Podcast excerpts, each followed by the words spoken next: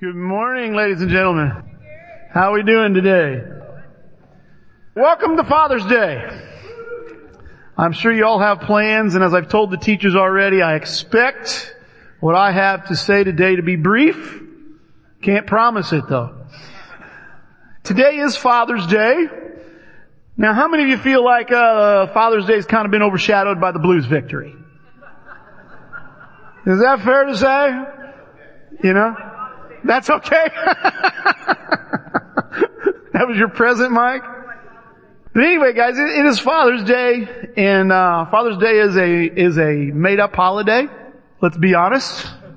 I have told my children, I said, I much prefer to have you all at my house for dinner on a Tuesday in March than I do to have you there on a Sunday in June. Because you're doing it, I know on a Tuesday in March you're there because you want to be. Okay? And too many times we forget both our mothers and our fathers during the rest of the year. And we give them the most recognition only on those days. And so I encourage you to do that. Uh, take my challenge for every day to be Mother's and Father's Day and to honor your mother and father in those capacities. But anyway, Alan asked how many of you here are fathers. I want to know how many of you have a father. Okay, if you don't have your hand up, you have a problem. Alright? It's Father's Day. You gotta have a dad joke, right? Guys, I am a father. And being a father has been the most rewarding and the most frustrating job that I've ever had. Wait till your grandpa? It gets better, I'm told, right? Okay. Yeah, well that ain't, that ain't even on the radar yet, That's all I'm telling you. That, from everything I understand. Um, I, I enjoy it now. I enjoy being a father now. It still has its frustrations, without a doubt. But when we were first parents, Susan talks about this now, you know, we bring that first baby home and like, what am I supposed to do? You know, how do you know why it's crying? You know, is it, is it hungry? Is it dirty? Is it just being a terrorist? You know, when do you just let it cry? I was a fan of that. Let them cry. They'll cry themselves out. That's not always the best thing to do. But ultimately, and especially as, as, as the children, as more children came, and they got older, I really felt like I was missing something. Okay? I, I, really did. And the, the reality of the situation for me was that uh, I thought it should all be easy. I thought it should just come natural. And uh, I thought Susan and I would agree about how to do everything when it comes to kids. What are you laughing at? And, the reality, which I, was very difficult for me to come to grips with, is that I have a real problem with fantasy and reality. Okay? I, I had dreamed of being a father and a husband for years. The reality of that is drastically different. I don't know how many of you feel that way, but it's like all of a sudden you get there and it's like, I must not have taken the prerequisite for this class. And I go, I'm missing something. And guys, today we're in the middle of a series called Word Power. And we are talking about the power of God's Word. Two weeks ago, I talked about how to live a powerless life, and we looked at the life of Jehoiakim and how he responded to God's Word. And then last week, Mike Denius looked at how to live a powerful life, and we looked at Jehoiakim's father, Josiah, who was responded entirely differently to God's Word. And today, we're going to take a little bit of a laid back approach. I don't know if you noticed. There's no blanks in the notes today. Gave you fathers an easy day off. Okay? I know how much effort it takes to fill in those blanks. Um, but I decided to, to back off and to, and, to, and to, do things a little bit different, uh, and just to talk about the way we approach the Word. Because the same way that as a father I thought, I'm missing something. I felt that before in my relationship with God and specifically the way I was approaching God's Word. Have you ever done that? You're reading your Bible, you're trying to live for God, but things just ain't working out the way you think they should? They're not going the way you want them to? In fact, you may even think, hey, God, you're not answering me. You're not paying attention to me. And the truth of the matter is, there's times how we approach God's Word is important. And it may be a reality that you are indeed missing something. And so guys, as I, I want to start out talking about today, just some incomplete ways of approaching God's Word. Now I want to preface this. I've got about five incomplete ways of approaching God's Word. Each of these ways needs to be involved in your approach of God's Word or your understanding of God's Word. But when any of them are taken individually without the others, there's a problem. Okay? And the first approach that's incomplete is what I'm going to call is a legalistic way. Alright? And that is, what's legalistic? Well, if you're just looking for what boxes to check, what am I supposed to do? What am I not supposed to do? Now obviously God is concerned.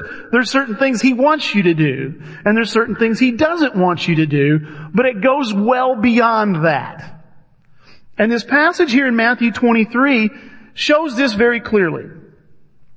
This is Jesus talking to some Pharisees of His day who were the most religious people of their day. And the Pharisees and legalism are synonymous. And look at what Jesus has to say to these people here. He says, Woe to you, teachers of the law and Pharisees, you hypocrites!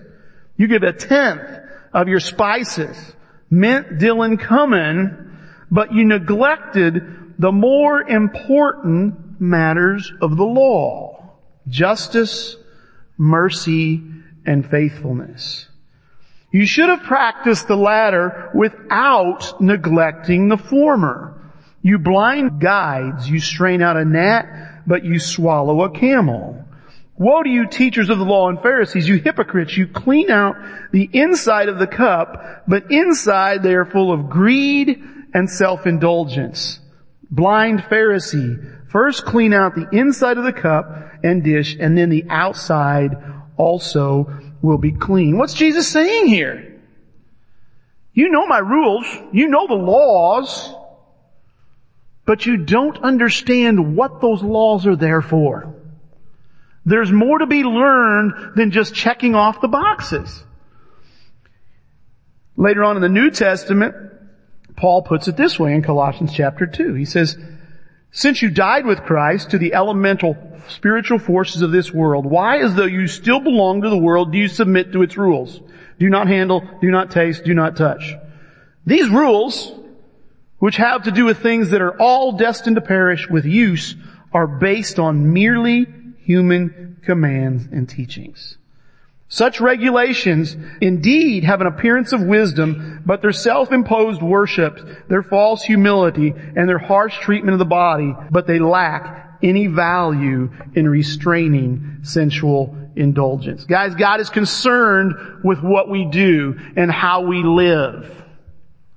But if all we focus in on is the do's and the don'ts, the rules and the regulations, what I can do and what I can't do, you're missing it.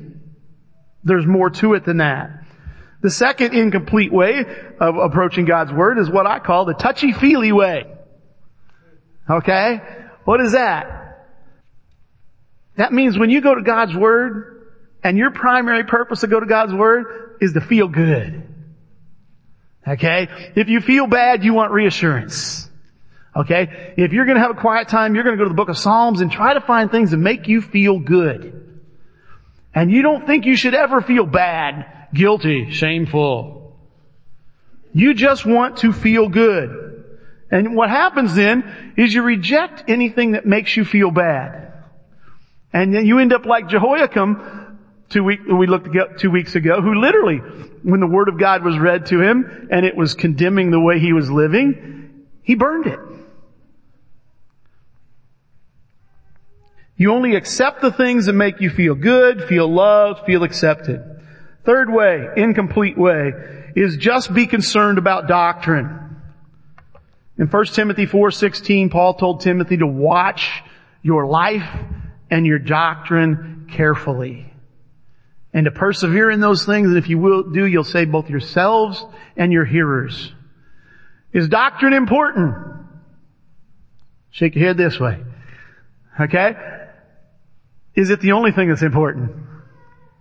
No. I know people, guys, who they just want to, they just believe that they want to make sure they believe everything correctly when they die. And they're scared they won't. And they're far more focused on what they believe and what they teach than they are about how they live. I don't know if you've ever experienced a church like this. I've been to churches like this and what they talk about is what's right and how everybody else is wrong.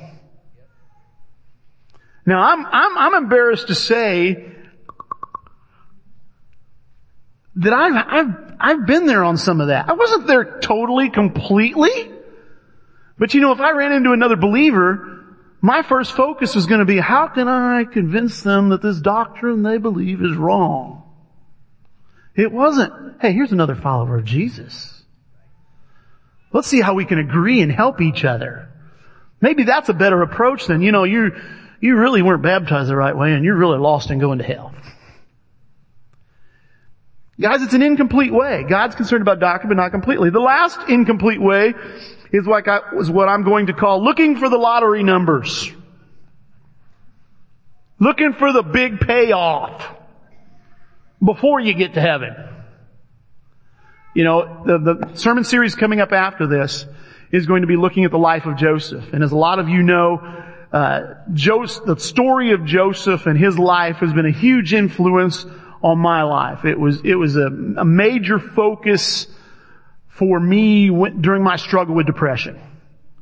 And by the way, if you want to prepare yourself for that sermon series, I encourage you to go back and read the story of Joseph. It's in Genesis chapters 37 through 50. Or if you really want to get background on his family, you can start down around chapter 15. Ah, just read the whole book of Genesis. It's, it's, it's a good book, I'm told. Um, but the story of Joseph is, is, is remarkable in the sense that he is separated from his family, sold into slavery by brothers who hate him, spends 13 years as a slave and as a prisoner, totally, completely unjust. And then two events happen which is like him winning the lottery. One is he is brought from prison to literally running the country. Pharaoh makes him second in command, but Pharaoh more or less says, yeah, you take over. You run the place. I'm to kick back and relax. And then the second thing is, nine years later, he's reunited with his family who thought he was dead. And guys, there's a, there's this, this lottery feel to it. Anybody ever dreamed of winning the lottery? You know? You ever watch Shark Tank and think, I'm gonna get my big idea someday? As a businessman, that's how I think. Guys, there's, there's examples of that happening in the Bible, but that is never promised in the Bible. Okay? I believe we're all gonna get a lottery payday. You know when that's gonna be? When Jesus comes back. Alright? And guys, when you look at that, those are what I'm gonna call five incomplete ways of looking at the Bible. And as it being incomplete, they have a degree of inaccuracy to them. And so now all I want to talk about today, I want to get to is just two more accurate ways of viewing the Bible. And the first thing I want to say is, is, a, is a way to, more accurate way of looking at the Bible is as God revealing to us. It's a revelation. One of the things I've come to understand much more thoroughly than I did in my past uh, over the last few years is that there is one storyline in the Bible. Did you know that? From beginning to end. It is one storyline. You open it up and you, you read about what God did. You read His intentions in creating the world. You read about how man screwed that up and rebelled against God and wanted to be our own God and rule our own lives. And then the rest of the story is about how man continues down this path and how God has a plan to get his creation back. I was, it was, it was, it was, it was incredible. Uh, Alan referred me to a, uh, a recording several weeks ago. It was a discussion. I think you presented it to me as a debate. It was not a debate. It was a discussion between a Bible teacher by the name of Steve Gregg and an atheist radio DJ. And I don't know if it was a talk show. It must have been a talk show the guy does because they talked for well over an hour. And the, the talk show host was an, was an atheist. Him and Gregg had worked together on a, on a, uh, radio show years ago. And, uh, he'd invited Steve. I don't know how they got back to, in, in touch with each other. But the, the, the talk show host is reading through the Bible. He says, I'm an atheist. I love the guy's honesty. He says, I like to sin. You know, very honest. He also says, I want to believe. But he's reading through the Bible, he's telling Steve at the beginning of the conversation, and he says, I made it through Isaiah. I'm in the end of Isaiah. And Steve's like, wow. You know, you're reading the Bible. He goes, yeah, I really do want to believe. And he says, tell me, spoil things a little bit for me. Tell me what's coming. He goes, cause I get the impression that somebody is coming. He's reading the Bible on his own, this atheist is, and as he just reads it, I'm assuming kind of like a book, he's going, he's getting the clear picture, somebody's coming. And he asked Steve later in the conversation, he goes, who is that? Who's coming? And Steve got to tell him, it's Jesus. And you see guys, that's the whole deal. God predicted Jesus was going to come in Genesis 3. And he did that repeatedly in the Old Testament to where this non-believer is able to go, God's trying to tell us somebody's coming here. So Jesus came. He fulfilled God's will. And now what has he promised? He's coming back. One story. And God's revealed that to us guys, but it goes well beyond that. And it's opened my eyes up to so many things to see this. It's a revel, it reveals to me what's going on in the world around me today. How many of you think the world stinks?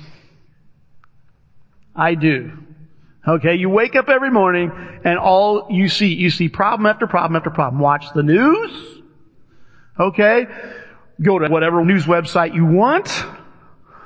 Uh, go to Facebook, and you will find that there are problems in the world. Guys, let me read a passage to you. This won't be on the screen because I just decided to add it a few minutes ago. But it's in Genesis chapter 6 and verse 5.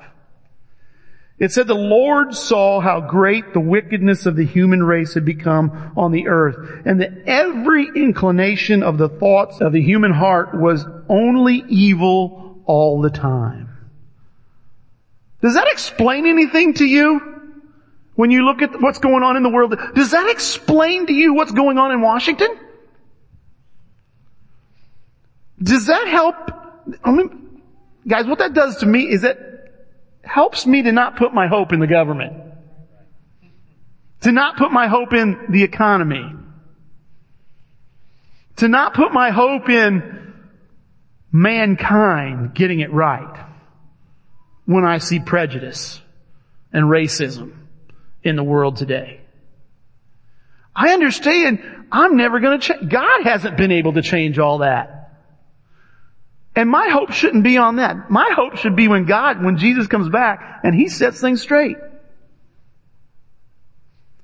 And guys, when you understand that there's one story to the Bible, and when you understand, when you look at it, as God is revealing things to us, it changes things. My wife and I were talking yesterday on the way home, and she was saying, uh, I don't remember what she was saying because she was talking and I probably wasn't listening very well. But we, we were, she was saying something. I was paying attention at the time. I just can't remember it word for word.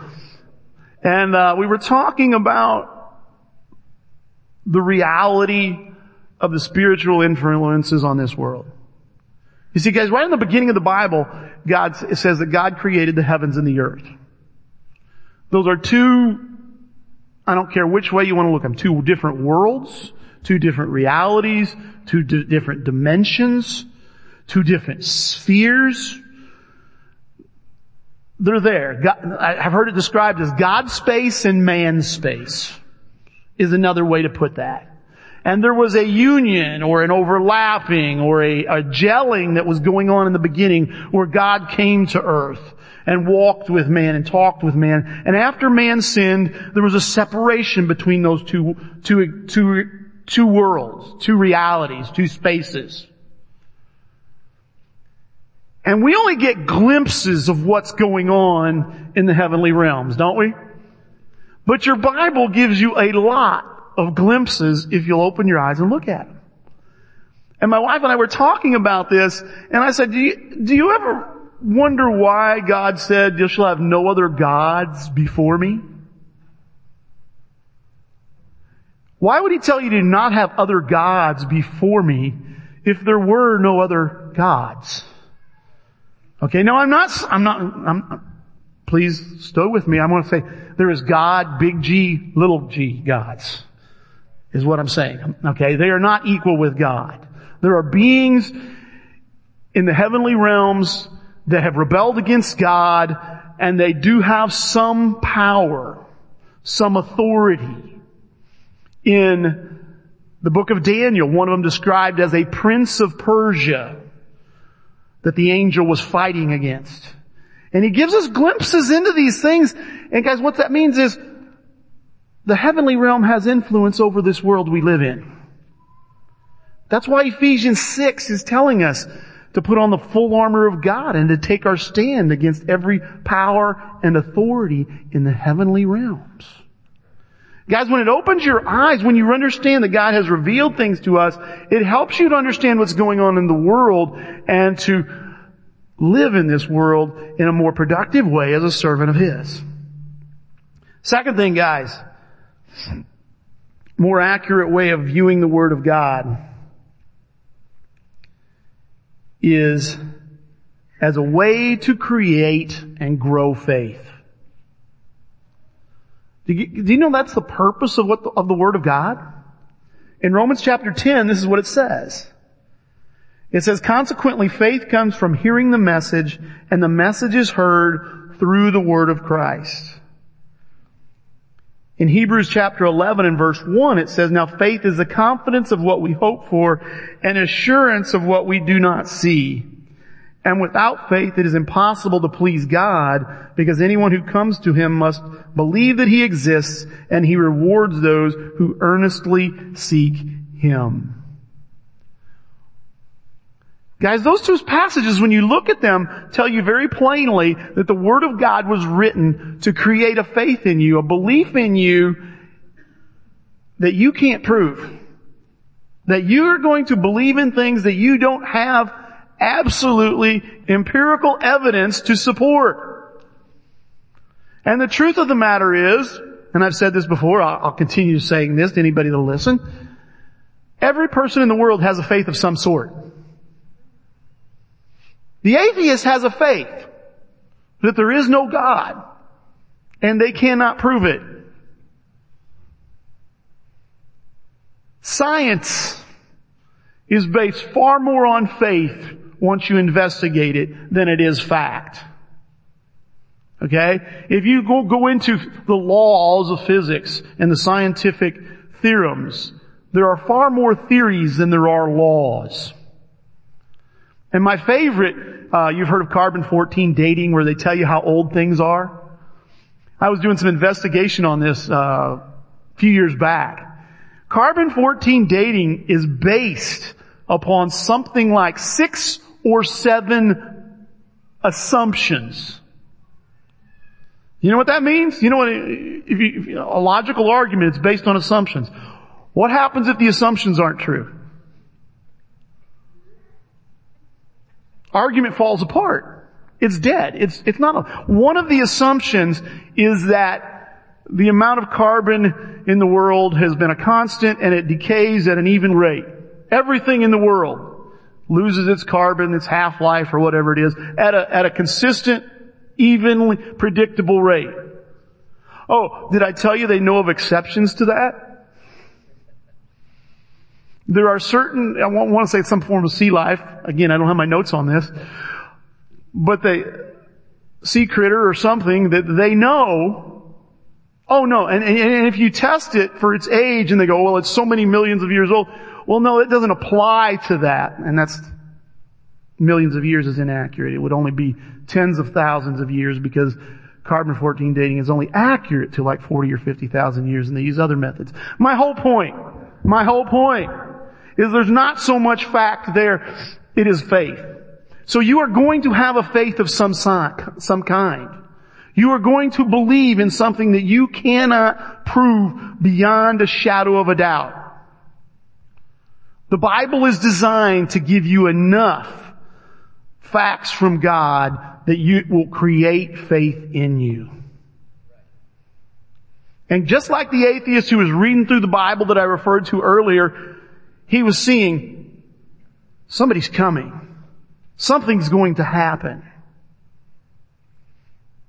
And it's going to change the way you think and act. Now I don't know about you, but I would prefer to not live by faith. Anybody with me?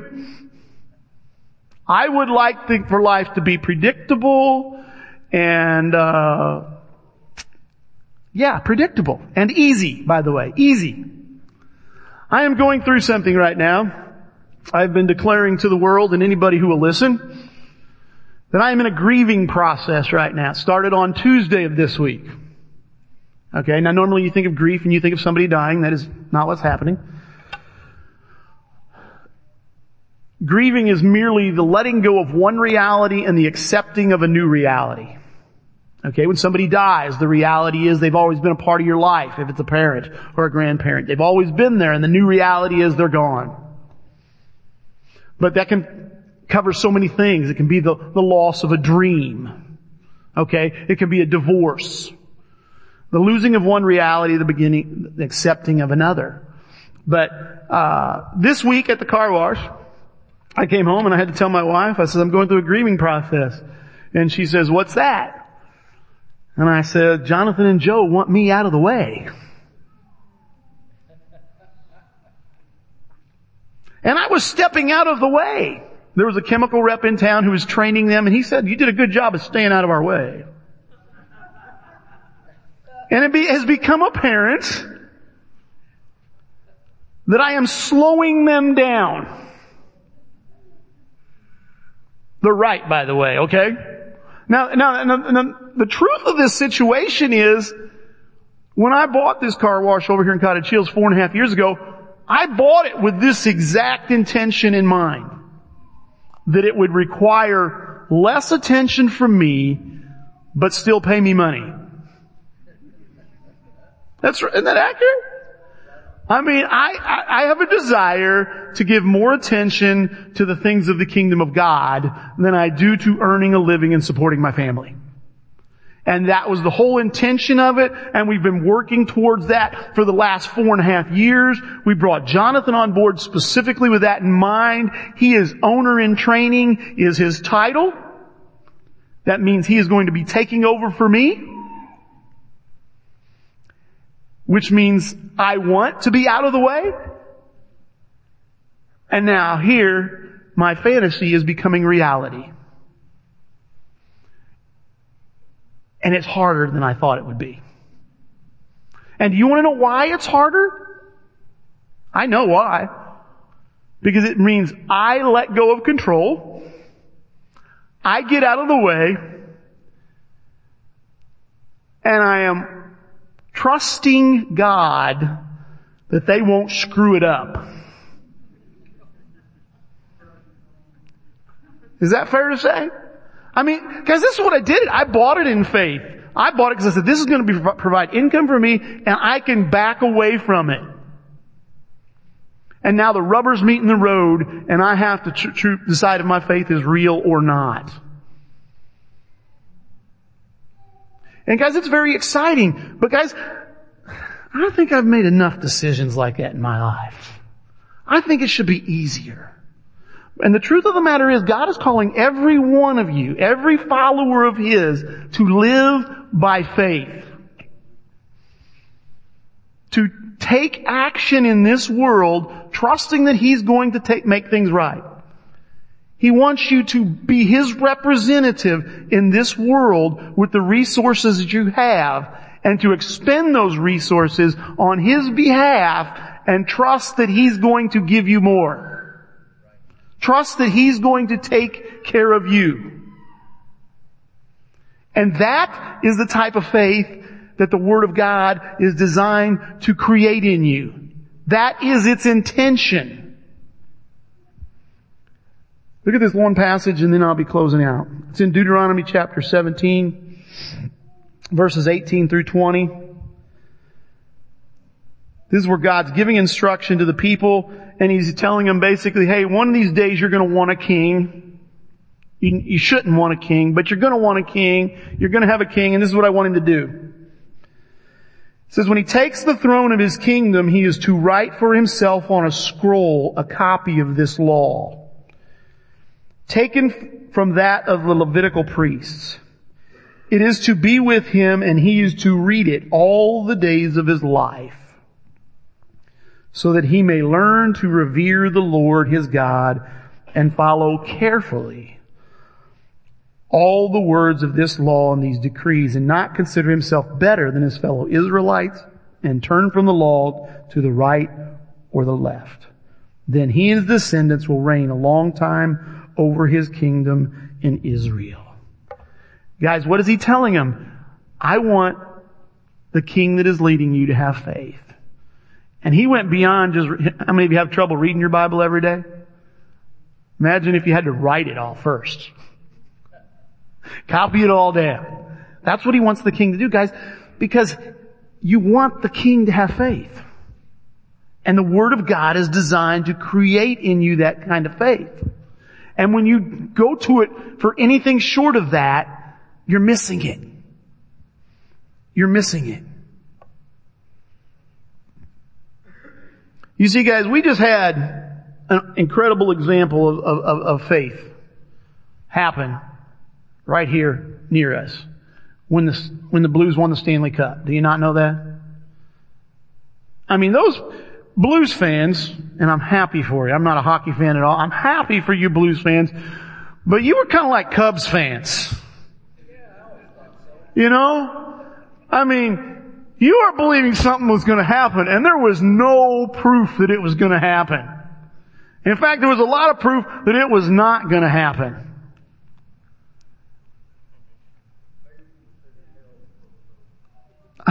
What's that? The paper said froze. First the Red Sox in 04, the Cubs in whenever, and now the Blues, right? I heard somebody tell me the, uh, the next in line is the Kansas City Chiefs. So it is, it, it's warming up. I mean, it's freezing over, but it, that's not there yet. Guys, I want to tell you something. Our faith is very similar to that because we are hoping for something. We are planning on something. That the evidence ain't as clear as we'd like it to be. And let me tell you, when that hope, when that faith that happened in St. Louis yesterday won't be squat. It's going to be so incredible when Jesus comes back. Guys, I, I encourage you in your approach to God's Word. Understand that God's revealing things to you about the world and He wants you to have a faith. Let's pray and we'll be done. Father, you are incredible. It is amazing when I allow you to open my eyes and I really dig into your word and I really seek after you what you show me. And Father, I'm nothing special and, and nobody else in this room except that we are your children. And you want us to know these things.